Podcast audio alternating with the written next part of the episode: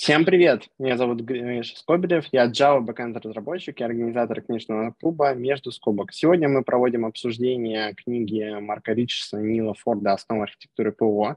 Будем сегодня говорить про 16 главу. Это сервис-ориентированная архитектура. А сегодня со мной мой соведущий Коля Голов. Коля, привет! А, я немножко уточню. 16 глава сервис-ориентированная архитектура, конкретнее оркестрация.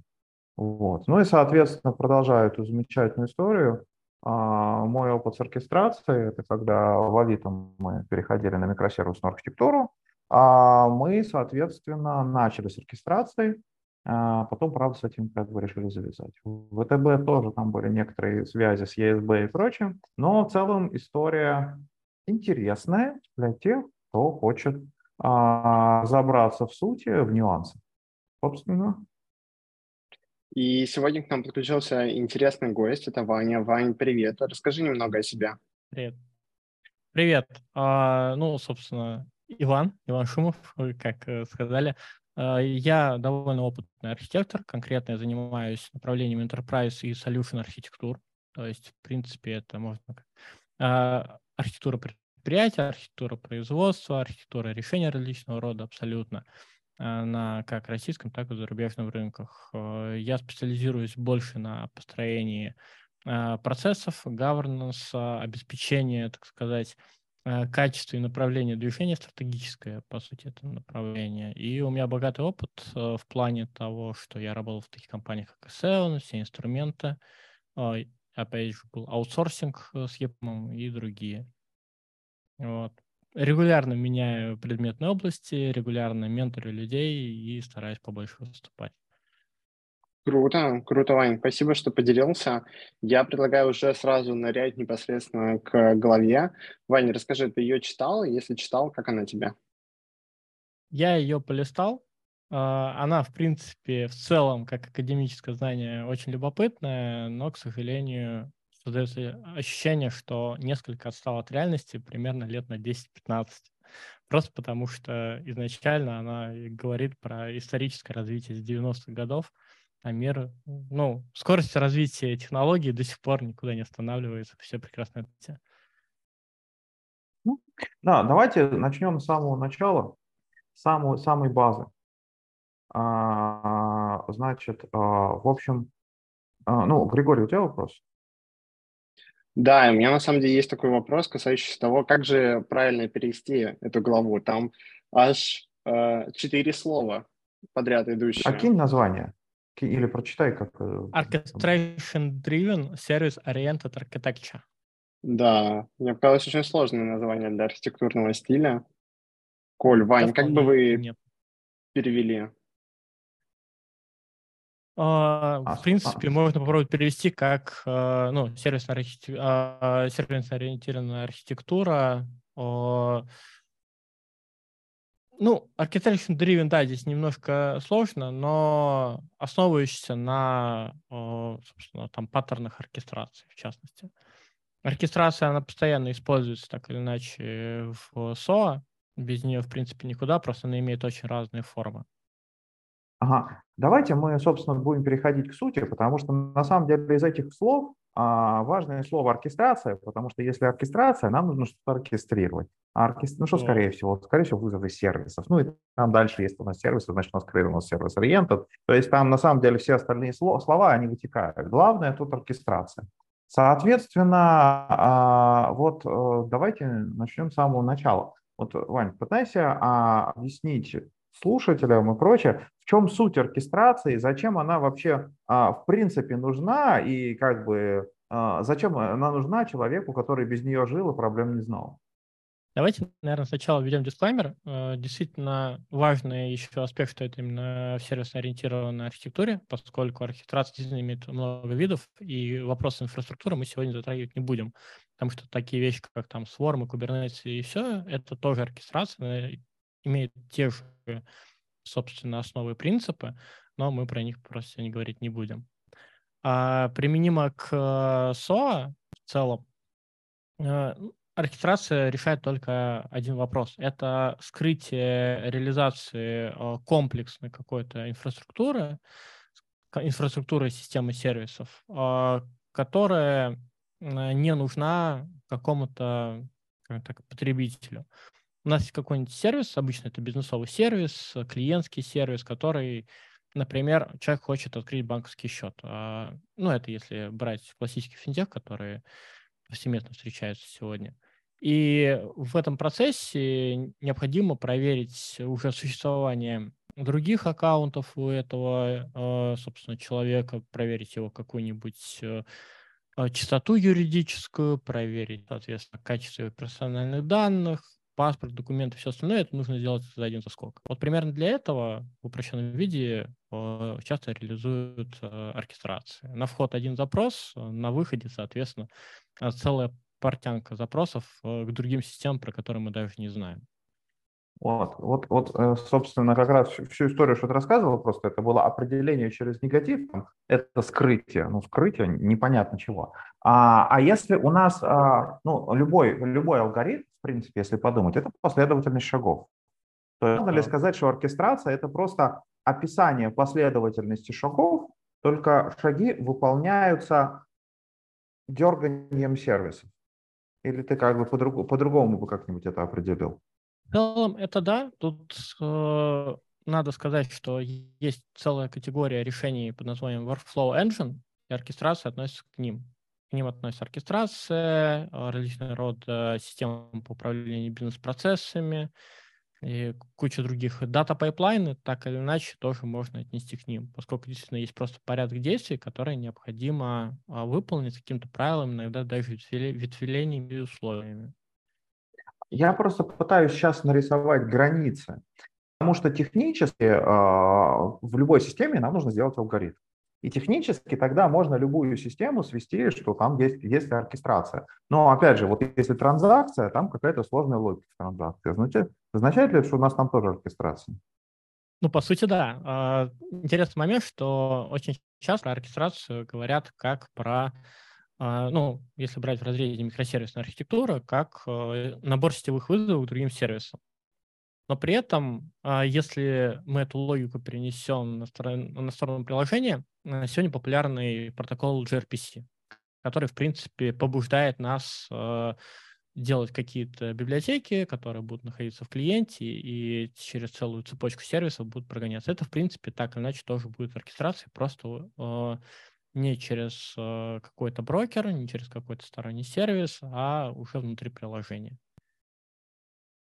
А, у тебя есть идея еще раз, вот как можно, что можно отсечь от а, а вот такой а, оркестрацион, от оркестрации? Что явно не, не попадает?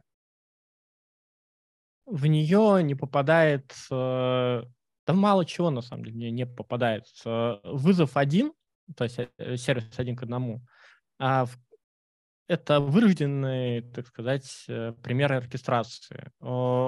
Не имеет смысла, так сказать, говорить об оркестрации просто в данном случае, но когда у нас есть э, взаимодействие нескольких систем, в простом приближении один ко многим, когда у нас есть правила, по которым они взаимодействуют, э, то, по сути, это уже оркестрация. Целая цепочка вызовов с различными правилами. Ну, еще, э... стой, стой, да, давай, давай еще одну вещь добавлю. А, там а, часто еще скрыты такие вещи, вернее, они непрозрачны для а, инициирующего клиента, а, различного рода циркут-брейкеры, фейловеры, ретраи и вот это вот все. Давайте, значит, про в рамках отсечения. То есть, что остается за пределами? Остается за пределами распределенные алгоритмы, то есть хореография вся хореография, когда каждый узел знает в зависимости от чего ему реагировать. То есть в оркестрации у нас, э, то есть, а, и вот характерно, что ты сказал, что все в это укладывается, потому что часть компании действительно только так делает. То есть это у нас есть единая точка, которая контролирует алгоритм. То есть единое место, где прописан последовательность шагов по зависимости. Вот. И, соответственно, оркестрация, описанная в оркестраторе, то есть вот все системы, где нет оркестратора, которые распределенно работают, они остались за бугром. Но, собственно... Да. Поль, я бы э, согласился с своими словами, э, но все-таки нужно сделать оговорку. Очень часто хореографию без оркестрации не используют. А я видел много кейсов, когда хореографию без оркестрации используют, ну, когда сам, оно бывает, а, сами сервисы, сами сервисы, они делают небольшой орке. Э, то есть, когда э, сам сервис немножко до себя до, до, э, дооркестрирует, но там нет вот этого общего центрального оркестратора. Вот смотри, давай как раз вот всплыл вопрос. То есть в главе описан и а, в главе описан центральный большой оркестратор, который единственный сервис на единой реляционной базе, как такая единая точка отказа, кстати, не масштабируемая, а, которая, собственно, всем рулит. А, вот, собственно, в, в твоем опыте, вот с твоей точки зрения, оно по-прежнему так? У нас по-прежнему в, мы в оркестрации стремимся к такому монолитному оркестратору? Или ты знаешь какие-то другие паттерны, которые, ну, подходы к организации этой штуки? Есть э, такая фраза «it depends», то есть в нашем случае зависит от контекста очень сильно. Опять же, что мы реализовываем? А, очень часто, да, именно как э, единая точка отказа, которую необходимо так иначе сконфигурировать. А, и делается это больше из предпосылок организационного управления, а, поскольку есть куча вещей, которые ну, мы просто пытаемся облегчить другим командам, вынести конфигурацию на вот именно оркестратором на отдельно независимый там юнит, иногда это полтора землекопа, чаще всего это полтора землекопа, потому что ничего сложного там особо не нужно. Вот. Но бывают решения, когда это так не работает. Да, Гриш?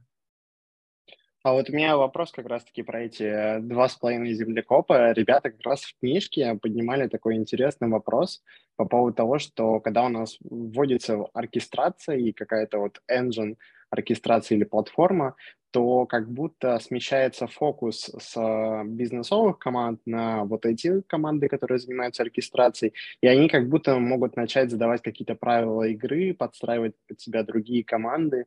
Что ты думаешь по этому поводу? они будут это делать однозначно, и чаще это хорошо. Для организации в целом очень важно, чтобы операции, которые происходят в ландшафте, были систематизированы и в которые очень просто можно было встроиться, а также заменить какие-то компоненты. И если у тебя нет какого-то центрального э, валидатора, скажем так, этого всего, то у тебя есть часто десятки систем, которые должны договориться. И это, соответственно, если хотя бы взять одну команду на одну систему такого рода, то это куча коммуникаций. Представьте себе, что такое посадить там два десятка людей, чтобы они договорились о контрактах взаимодействия еще в сложной определенной системе. Нет, конечно, так не будет. Именно поэтому очень часто, когда мы зайдем в какой-нибудь банкинг, в какой-нибудь э, привлечение лидов, там, обработка вот этого всего, мы там увидим не совсем оркестрацию, мы там увидим э, уже BPMS-систему, где будут подключаться другие юниты, люди будут подключаться на валидацию и все в таком ключе. Правила игры очень важны. Э, очень часто мы при разработке, в принципе, забываем даже их записать, они потом хранятся в голове, никто этого не знает, и вопрос даже не технического долга, а о том, что стоимость поддержки разработки этого всего в целом начиная... Есть такая такой термин, в целом я о нем узнал, а, инфляция технического долга. Вот. Вот, вот, вот это оно, очень болезненная часть. Это болезненный этап даже развития систем. Ну, в общем, а, собственно, оркестратор, вот это единая точка отказа, важное приложение. И сразу, ну, соответственно, а, видно, что ну, его нужно резервировать, дублировать. А, ну вот как, как вот с твоей точки зрения, сейчас лучше вот этот оркестратор писать самому, с нуля пытаясь преодолеть проблемы, или сейчас есть уже готовые платформы технологий, которые просто с конторы стоит себе взять, поставить и уже э, строить там эту оркестрацию. Вот как ты видишь сейчас этот рынок? я бы предложил сначала, особенно если компания никогда такого не делала, взять какое-то готовое решение. Просто по той Например? что у тебя... Ну, если брать конкретно оркестрацию в чистом ее виде, это Temporal. Он очень перформант, он очень хорошо скелится, довольно легко конфигурируется. Разработчики его любят, поскольку все делается кодом. По сути, он поддерживает современные протоколы, такие как gRPC, имеет э, под коробкой очень неплохую систему, соответственно, досылки. А вот они вот, Temporal Да, да, да, да, все, эти ага, самые ребята. Ага, вот. А еще кто-нибудь? Я просто вот не очень как раз, как раз в этих технологиях, если несколько ссылок, оно как раз очень поможет. Какие названия там на слуху на этом рынке? Слушай, э, если брать в, э, в разрезе бизнес-процессов, то это коммунда. Ага, коммунда, вот, это, вот эти буквы у нас звучали уже. Да. Вообще, давай скинем ссылку. У нас из чатика, э, которую я прислал вчера, есть целый, целая страница на гитхабе, которая посвящена сбору подобного рода решения, Workflow Engine. А, вижу, да. Угу. Да, и там, собственно, кто угодно может найти себе решение по душе. Э, есть простые версии, такие наколеночные, как 8 and 8, по-моему, или что-то в этом роде. Есть э, Netflix, э, решение от Netflix, я не помню, такое SS или что там уже. Да, вот эта ссылка, вижу ее в чате.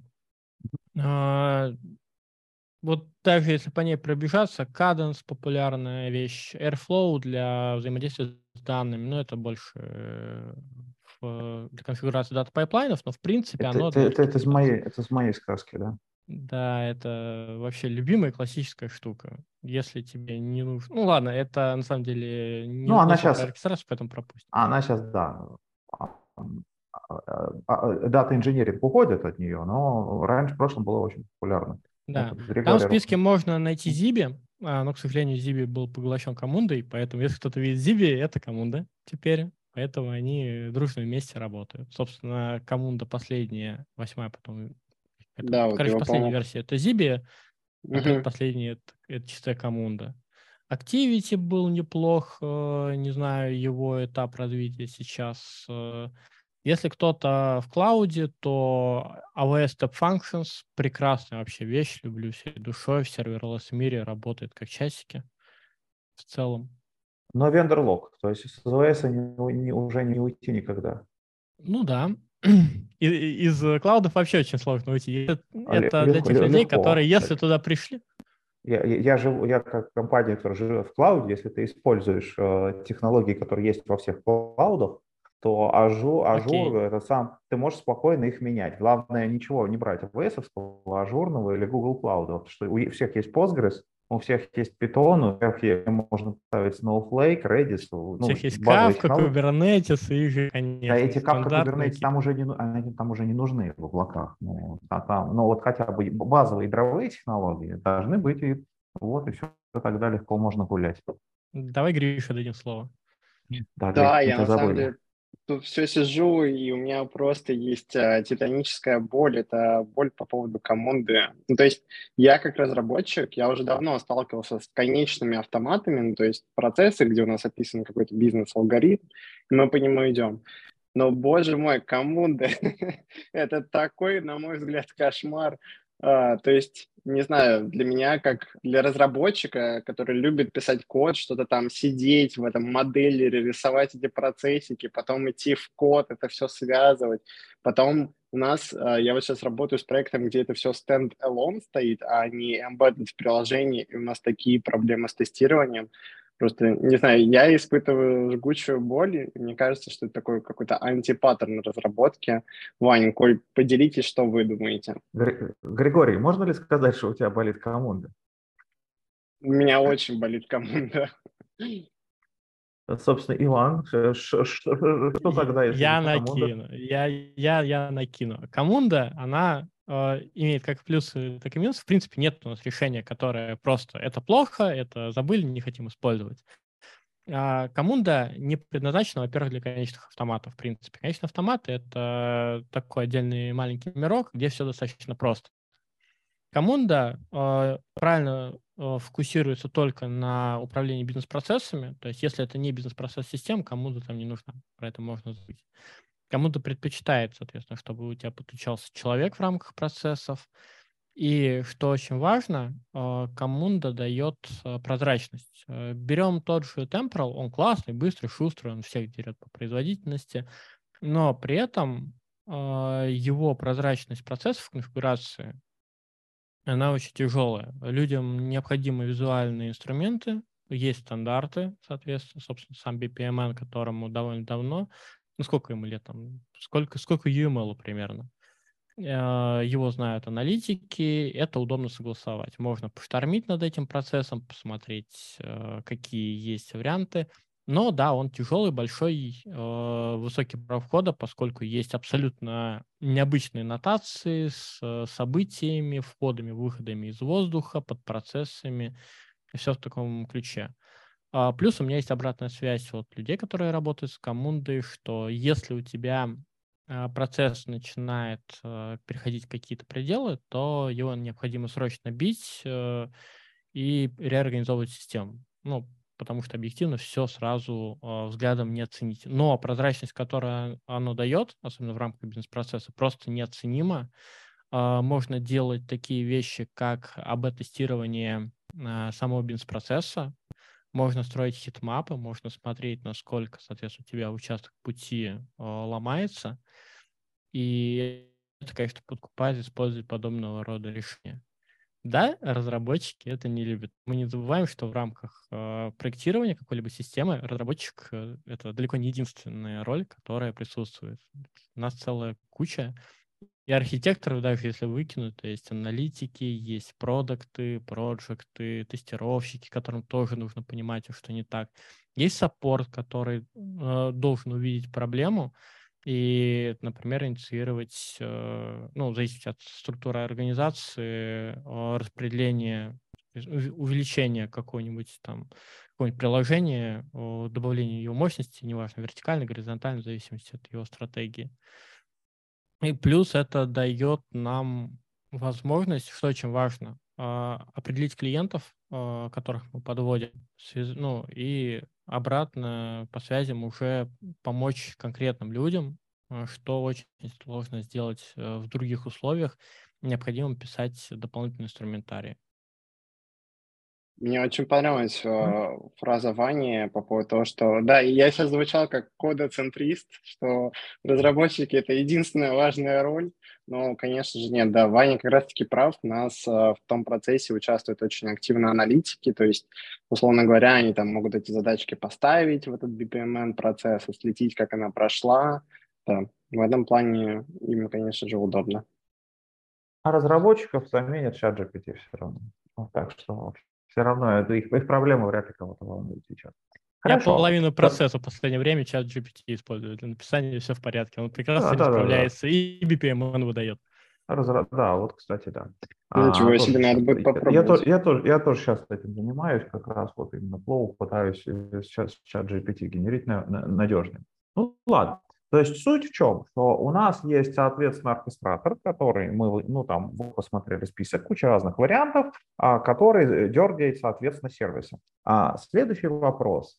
А, насколько, тяж... насколько а, тяжелое а, требование, хардкорные требования накладываются на сами сервисы, чтобы наш оркестратор мог их дергать, мог из них собирать эти флоу. Насколько сложно организации передвинуться в этот мир. То есть вот есть организация, допустим, там есть какие-то API-ручки, какие-то сервисы, которые дергают. Вот, допустим, организация взяла из списка какую-то технологию. Насколько им сложно будет э, довести сервисы до кондиции или прямо все будет из коробки сразу работать, ни о чем думать не нужно?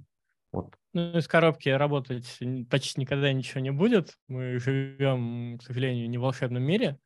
Э, вернее, даже не так.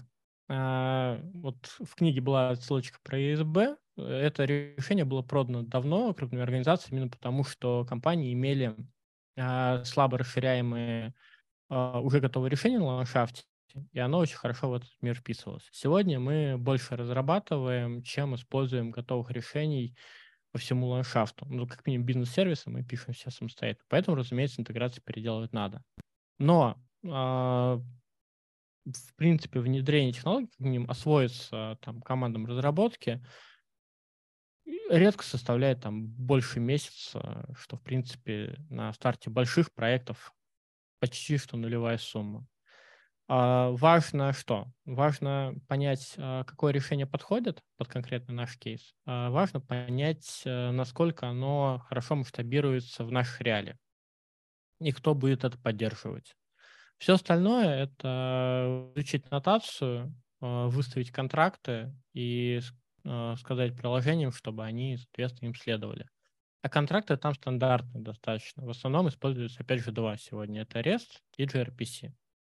Если кому-то очень хочется, можно настроить э, интеграцию, кстати, это один из кейсов коммунды, когда все закидывается в кавку. А с кавкой все уже работать с протобафами умеют. Угу. Ну, то есть фактически главный шаг – это научить все сервисы работать по там, REST, gRPC или там через кавку, а дальше оно все само полетит. Научить разработчиков. Ну, а вот, эти а, можешь вот как-нибудь, ну, если можно, как-нибудь развернуть, вот чего, на что, что им нужно научиться сделать, вот какие должны быть сервисы, чтобы а, оркестрационная система их надежно дергала, и там, ну, знаешь, просто под каждый стиль нужно сервисы писать, то есть вот это мы делаем, а вот это мы не делаем. Вот тут мы там полагаемся на транзакции, не полагаемся, ну, упрощенно. Вот есть какие-нибудь такие best practices для сервисов, чтобы они хорошо легли? Слушай, очень часто, когда только внедряется какой-нибудь оркестратор, э, этого всего не требуется. В принципе, очень часто, когда мы адаптируем новую технологию, мы включаем огромное количество рисков, мы понимаем, что у нас есть зона неизведанного, мы многие вещи просто, скорее всего, забудем учесть на старте. Опять же, мы не искусственный интеллект, который собрал знания со всего человечества за последние 20 лет их используют. Мы отдельные люди. И проблема всегда именно, собственно, в людях и происходит. А, поэтому что-нибудь будет отваливаться, что-то будет чинить там первый, опять же, месяц, э, пока это будет. А протокол настолько тупые деревянные, что ничего там очень сложного нет. Все готовые клиенты уже есть, э, собственно, у поставщиков, то есть ты заходишь на Temporal, ты заходишь на команду, ты получаешь под любой необходимость себе язык, э, уже готовый клиент, и все, что тебе нужно, уметь вызывать методы. Там уже будут встроены все необходимые практики. Это одна из причин, опять же, почему используют э, готовые решения. Они за вас уже подумали, они тестировали это решение, они знают, что там пойдет не так. Угу. Понятно. Ну, значит, достаточно легковесно. Вот я могу поделиться. У нас вот э, в Авито там были достаточно серьезные проблемы, когда алгоритмы были описаны изначально, в, ну, они вот, типа, в начале алгоритм транзакции открываем, в конце закрываем.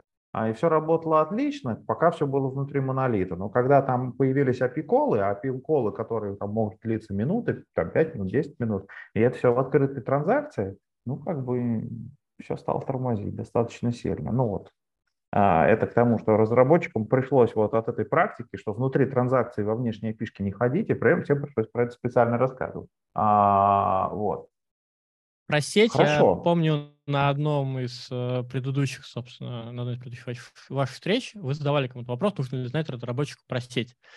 Так вот, э, ответ мой на этот вопрос, да, нужно, но в определенных объемах. Да, сеть — это э, относительно надежный канал, это не внутри приложения все-таки и надо просто уметь учитывать эти особенности. Да, будут э, просаживаться перформанс, но мы как бы живем в распределенном мире. Разницы взаимодействия между сервисом и сервисом или сервисом и оркестратором никакой. Оркестратор — такой же независимый сервис. Просто из другой категории, шарит сервисов. Хорошо. А, давайте тогда перейдем к следующей теме. Значит, а, разработка. То есть мы внедрили эту штуку, все, в нее, все а, на нее перевели. Вот у нас есть оркестратор, вот у нас есть сервисы, которые мы дергаем. А вот, допустим, мы хотим завести новую функциональность. А правильно ли я понимаю, чтобы, если, чтобы э, завести новую функциональность, а, нам нужно и посадить команду, которая делает новый сервис, и как-то подружить их с тем, кто сидит в оркестраторе? Или как вот это правильно организовывается? Да, как любой другой проект в целом, а, есть зависимости, есть вещи, которые необходимо сделать раньше, есть вещи, которые необходимо сделать позже. А, клиентские части реализуются, как правило, сильно позже. То есть появляется сначала какая-нибудь условная инфраструктурная вещь, какой-нибудь базовый сервис внутри организации, который выполняет какую-то функцию. А, настраивается, соответственно, процесс. Опять же, может, могут быть разные случаи. А, один из примеров, у тебя есть проверка человека по какому-то количеству инстанций. Это может быть, например, там в налоговой, в там всякие судебные истории в МВД, там по куче организаций в России. Ну, одновременно проверить человека и выдать, собственно, безопасен он для работы с ним или нет. Ну вот. Если в этом случае появится просто еще один способ проверки, то мы просто подключили новый сервис, изменили немножечко workflow, и все счастливы. А контракт наружный, он никак, в принципе, не поменяется. Если же мы делаем новую функциональность, которая затрагивает э, несколько систем, то, конечно, это просто спокойно планируется, как большая инициатива, делится на проекты, оптимируется и приоритизируется. И очень часто такие вещи, к сожалению, долгие, именно потому что ну, несколько систем затрагивается, увы. Вот я как раз пытаюсь вот эту долгость развернуть. Э, то есть правильно, э, правильно ли я понимаю, что вот то, что ты описываешь, оно, грубо, грубо говоря, без продукта не взлетает? Без человека, который координирует работу в оркестраторе, работу сервисов, э, вызовы друг к другу, чтобы это все вместе могло работать. Не обязательно без продукта. Чаще это все-таки скорее проект. А, функционально? Project, да, что вот кто-то в функцию проекта, то есть вот это все сводит, всех вот выстраивает и договаривает. А, да, ну это должен быть э, какой-то коммуникатор, который обеспечит э, завершение этой истории. Ну, просто сказать людям, вот смотрите, пойдите сделайте вот ты, ты это, ты это, ты это, не работает, если у тебя в команде, не знаю, не 10 тысяч человек, распределенных по всему миру, и они не могут общаться в целом. А, коммуникация важна любому. И коммуникация — это одна из, к сожалению, самых таких а, стопорящих процесс вещей, просто чтобы люди договорились. Сначала нужно определить контракт, правила игры. Именно поэтому, кстати, вот оркестрация это очень хорошо. То есть она создает центральное правило игры, потом все могут идти заниматься своими делами параллельно. И когда вы все готовы, э, влились и поехали. Хорошо, да. То есть э, мой опыт как раз так же и выглядит, что в случае оркестрации без, единой, без единого координатора оно не очень взлетает. А координатор – человек, который там всех совсем подружит. А вот у нас вопрос э, в чатике. А, значит, там распределенный процесс только в рамках продукта между микросервисами. И вот э, тут описана хорошая альтернатива, я вначале сам, сам частично отвечу, потом Ивана передам. То есть вопрос, лучше иметь одну стоит-машину на продукт или чтобы каждый сервис уме, э, умел делать свой распределенный процесс? Какая лучше тула для этого? Слышали ли что-то про Eventuate Spring State Machine? Какие есть варианты для поддержания транзакционности? Куча всего на самом деле. Я начну сначала. То есть, Александр, вот это сначала было, когда мы разбирали, что оркестрация есть, что хореография. То есть, вот, грубо говоря, если у вас есть один а, от машины, это оркестрация. И вот оркестратор – это вот это единое. А если каждый сервис вот занимается, это хореография. А, это другая сказка, мы это обсуждаем не сегодня. А, вот, собственно, вопрос к тулам. А, Eventuate, Spring State Machine. С Eventuate, честно, не работал со Spring State машина э, работала очень давно в целом, и это чисто локальные истории, которые нужны разработчикам по большей части, то есть в рамках э, своего приложения сделать э, маленькую, удобную там state машину, что. С этим действительно я, я не знаком в целом. Я ради интереса открыл сейчас сайт, пока что, к сожалению, по нему слабо что можно сказать. Ну, Александр, там выше у нас э, ссылки решений, с которыми, про которых есть обратная связь, они, ну, в общем, а, в общем, вот. А дальше, вот, вот мой, мой любимый вопрос, вот обожаю, самый классный вопрос. Какие есть варианты для поддержания транзакционности? А как бы, ну, как бы, э, вы, наверное, говорите транзакциональную целостность.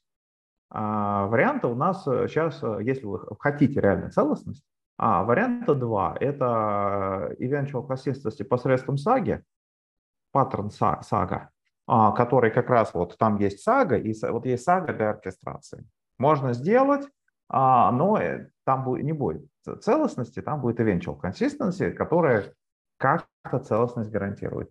А, и второй способ – это можно использовать, кстати, ESB, вот эти истории из прошлого, или, кстати, возможно, мы сейчас что-нибудь вспомним, инструменты, которые позволяют добиваться а, распределенную целостность за счет двухфазных комитов. Вот, э, вот, Иван, у вас у тебя какой-нибудь опыт с этим был? Давай я сначала да, про все, все испугались. Да, да, давай сначала про транзакции. Ты так просто саги затронул. А саги тема тяжело больная, особенно ее любят э, там люди мира Java, Шарпов и еще с ним, там, из правильной разработки, назовем это так.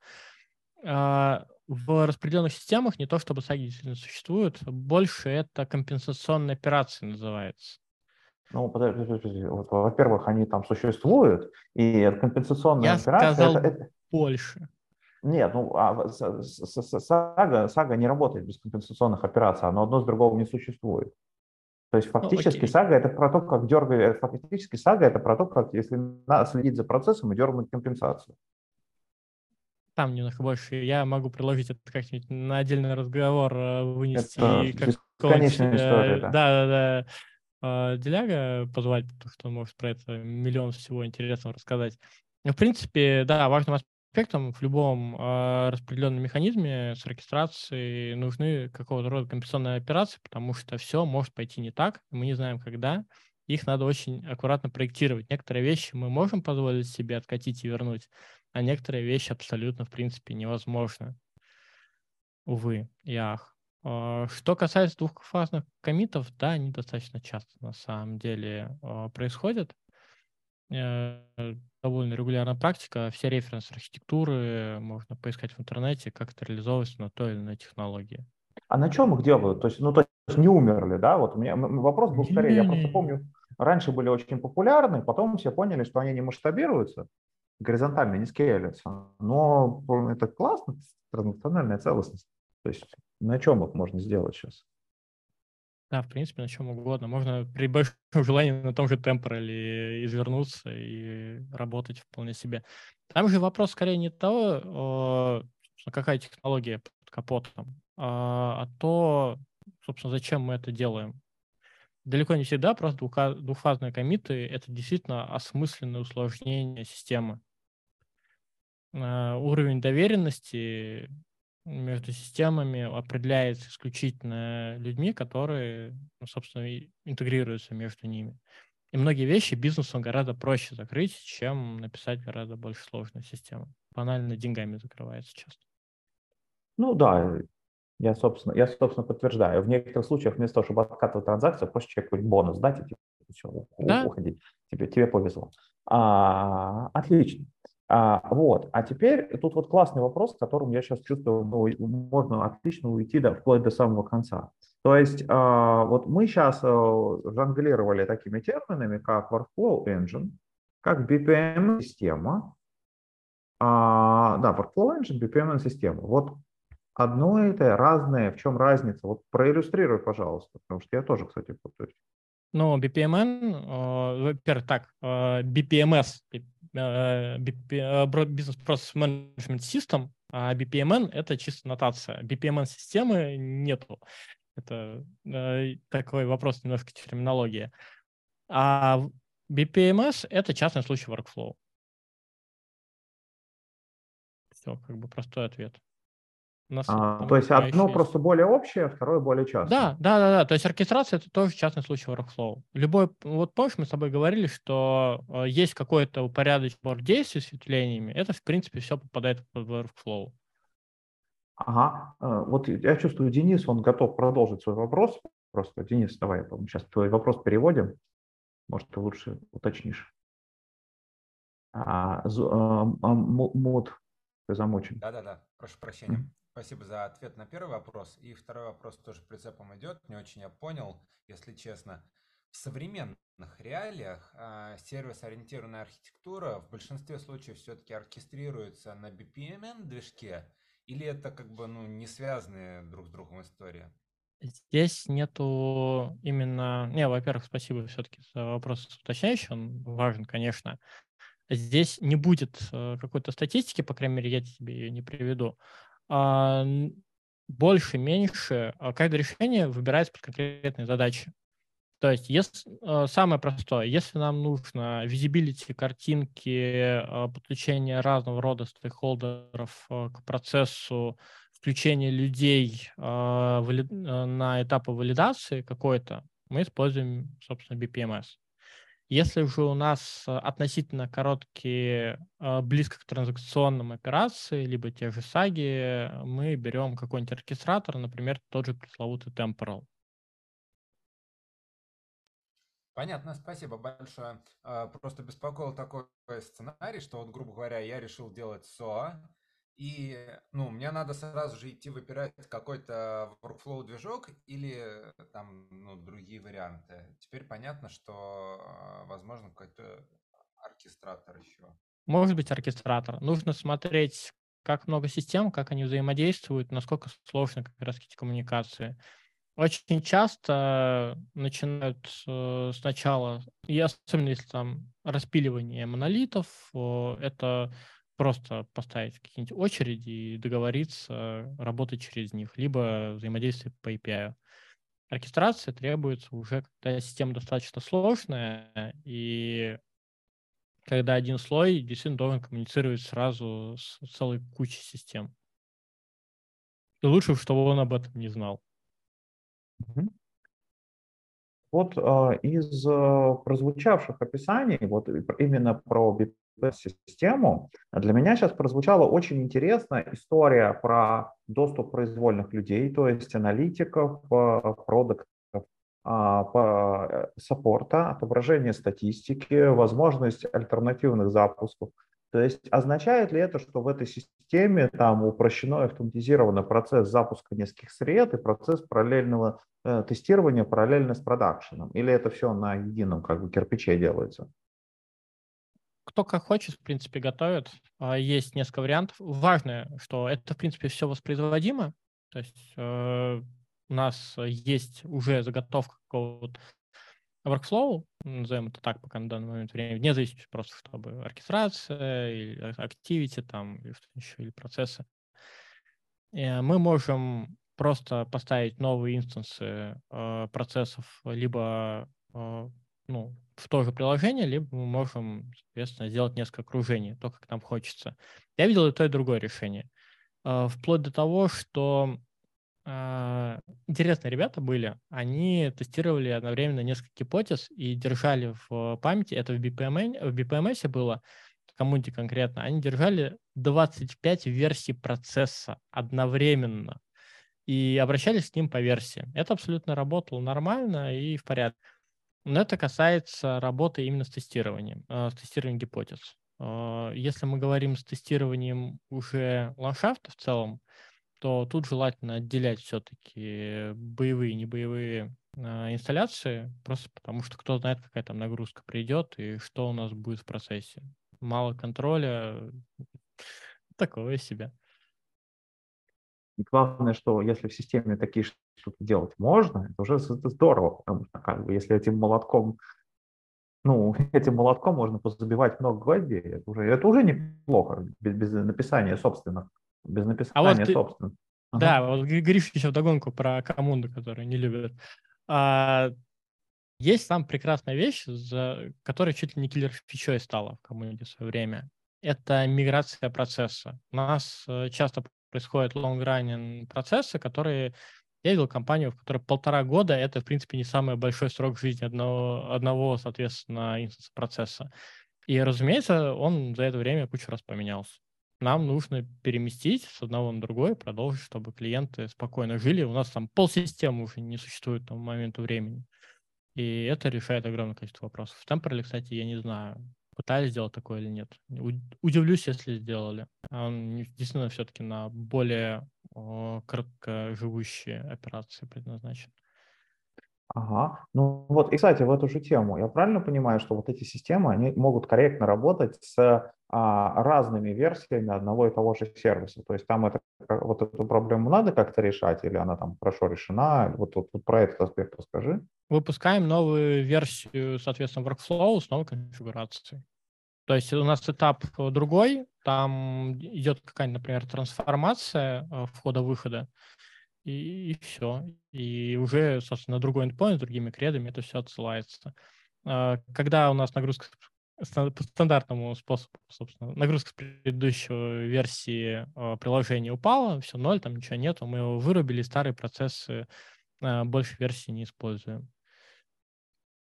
Ну, Главное, чтобы всегда... про них не вспомнили. Главное, чтобы про них не вспомнили. Да, потом. обычно, всегда, обычно всегда есть несколько вот таких неприятных людей, которые сидят на старой версии и не слезают. И ради них приходится все держать. Ну ладно. Это а регламентируется. А, ну, можно, да, не, можно их всех погасить. Это как со, со старая версия Android, на которой там сидит полтора землекопа на плате, но они сидят на большом тарифе. Ну ладно.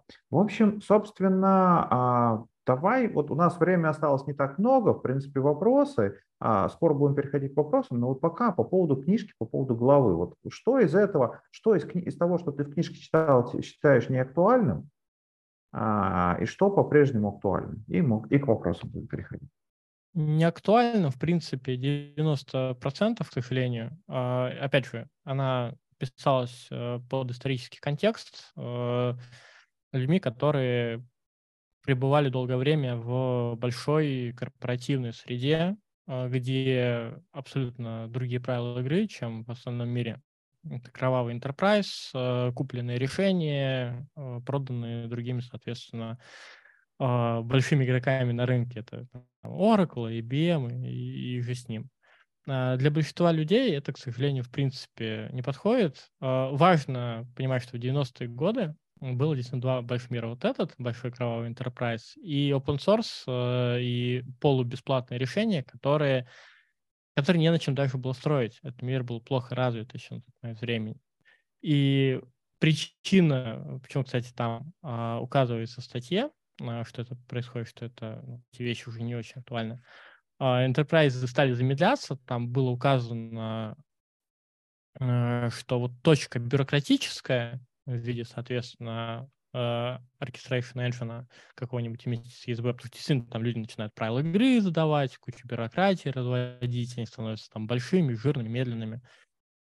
Э, и компании стали искать э, способы как быстрее. Оказалось, что ну, люди, которые живут в мире open source, маленькие компании, они гораздо быстрее и им проще. И большие компании стали, соответственно, переходить в этот мир. Вот эти все новые решения, которые появились, а, максимально актуальны на сегодня, они, по сути, и победили. Что, в принципе, сквозь всю книгу а, говорится, то, что всегда будет актуально, это думайте головой, пожалуйста. Включайте мозг при проектировании решений. Не забывайте о том, что на старте бывает а, большая зона неизведанного, которого вы не знаете, э, когда выстрелит. Это риск-менеджмент и очень любопытная тема, особенно для архитекторов. Угу. А, рука, Роман. Да, да, добрый день. А вот хотел поинтересоваться, существуют ли какие-то канонические, может быть, методы для тестирования вот этих замечательных и как в них на самом деле реализуются какие-то вещи, связанные с авторизацией. То есть, возможно, для ситуации, когда, например, пользователь начал проходить по процессу, и в какой-то момент есть точка, например, требующая для продолжения этого процесса какой-то авторизации или со стороны внешнего какого-то агента, либо он сам должен как-то авторизоваться дополнительно. Эти вещи как-то решаются или нет? Так, что в данном случае ты под авторизацией поднимаешь? Ну, то есть он начал проходить, например, по какому-то большому процессу, например, э, дошел до какого-то изменения состояния, и там требуется подтвердить а, его полномочия на выполнение каких-то дальнейших операций, например. А, ну я, такое. я понял. Если его полномочия на проведение операции, то есть не обращение к человеку, это правило очень легко решается. Есть э, этап э, валидации, то есть определенный этап процесса или шаг, э, соответственно, workflow, э, который реализован специфичным образом. Идет э, обращение в сторонний сервис, с какой-нибудь ESL, policy control, ABAC, что угодно, все, что как бы пол не приколочено. Туда передаются информация о пользователе, которого мы проверяем, и обратно получаем, можно нам дальше идти или нет. А Тут также есть э, интересный инструмент чисто из BPMS. Это DMN. А, я не вспомню расшифровку. Это таблица принятия решений. Они также есть э, в Коммунде, например, которые позволяют по набору входящих данных э, принять решение о, соответственно, трансформации параметров или других вещей. Это может быть собрано там по пути из разных источников. И в какой-то момент э, просто накопительные условия, что дальше мы идем или не идем, в частности. Mm, спасибо большое. Да-да, вот от, относительно тестирования существуют ли какие-то а, отно- относительно знаю, канонические методы, да, да, протестировать хорошо.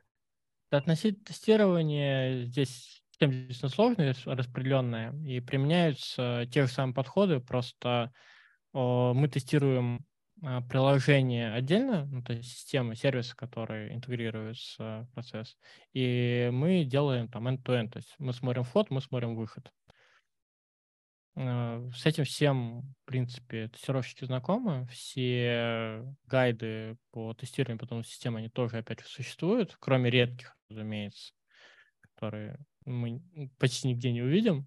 А, но они есть. То есть мы, да, э, делаем такой, ну, если упрощать, э, делается запрос на создание какого-то а, инстанса workflow, с входящими данными, и в какой-то момент мы ждем, что получится на другом конце. И мы ожидаем, что при определенных входящих данных мы получим один и тот же результат. Разумеется, Спасибо. есть э, условия ломающие негативное тестирование. Спасибо большое. Я вот хотел дополнить про тестирование. Это вообще очень хороший вопрос. Это одна из частей того, почему у меня болит коммунты и горит от этого всего потому что мы команду поставили стендалон, а она может еще жить embedded. И вот э, тот кейс, который сейчас э, рассказал Ваня, это такой стендалон, и тогда, да, мы делаем интеграционные тесты.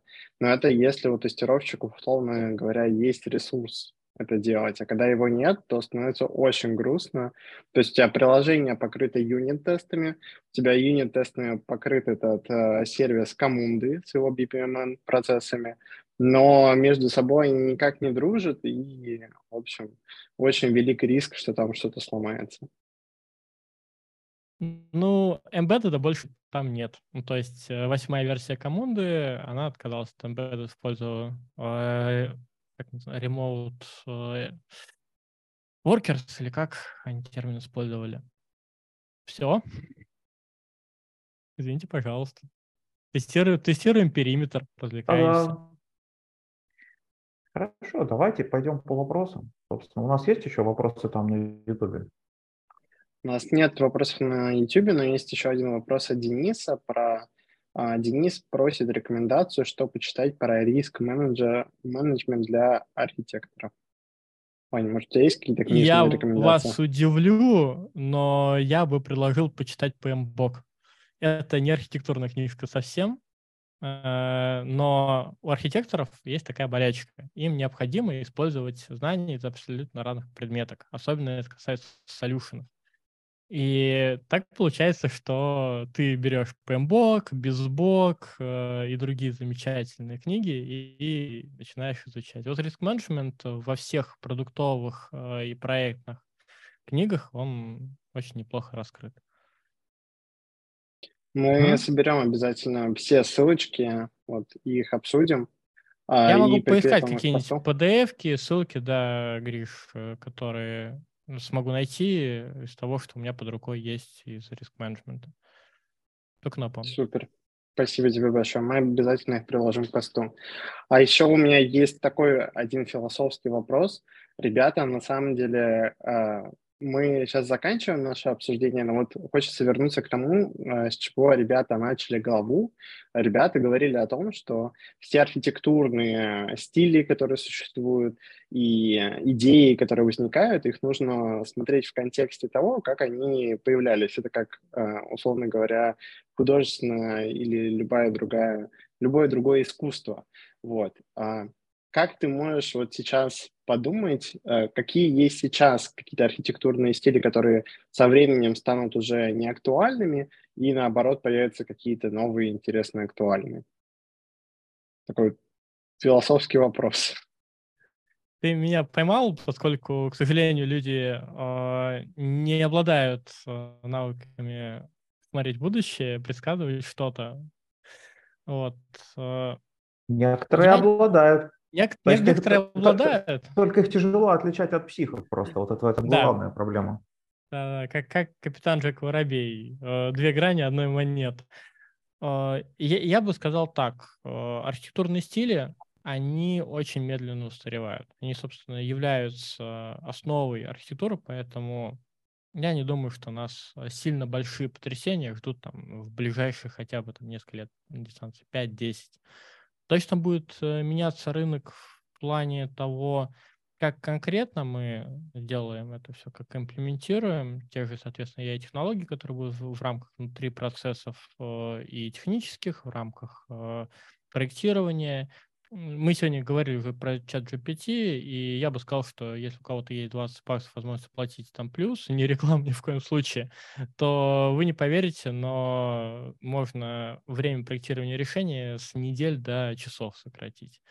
Вот это очень хорошо показывает, насколько работа архитектора уже достаточно типовая, и что проектировать системы вообще не сложная операция на сегодняшний день, как там многие пытаются об этом говорить.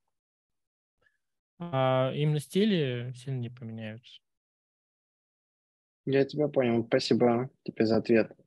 А у нас, в принципе, больше других вопросов нет. Я предлагаю по старой традиции сделать общую фотографию с приглашенным гостем. Для этого я скинул ссылочку. Можно ее открыть и показать вот так книжку. И мы все такие типа е Сейчас я перестану, Команда, оказывается, перестану, не так уж и плохая. е Мы ее обсудили. е И я продолжу с ней бороться в понедельник. Все, а, заскринил. А, хочется сказать большое спасибо Ване за обсуждение, было очень интересно. Вань, может, у тебя есть какое-нибудь напутственное слово для наших слушателей и зрителей? Я бы сказал всем, то, что уже сегодня там ходили, а, думайте своей головой, принимайте решения не на основе вашего персонального опыта, ваших предпочтений, а на основе более-менее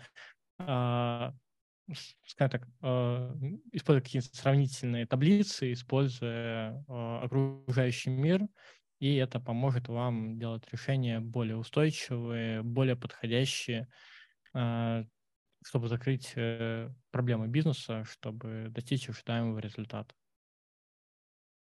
Это прям золотая цитата. Ее нужно распечатать, повесить над плакатом и всегда об этом задуматься. Спасибо, Вань. Еще раз хочется тебе сказать большое спасибо. Тебе в чате пишут спасибо.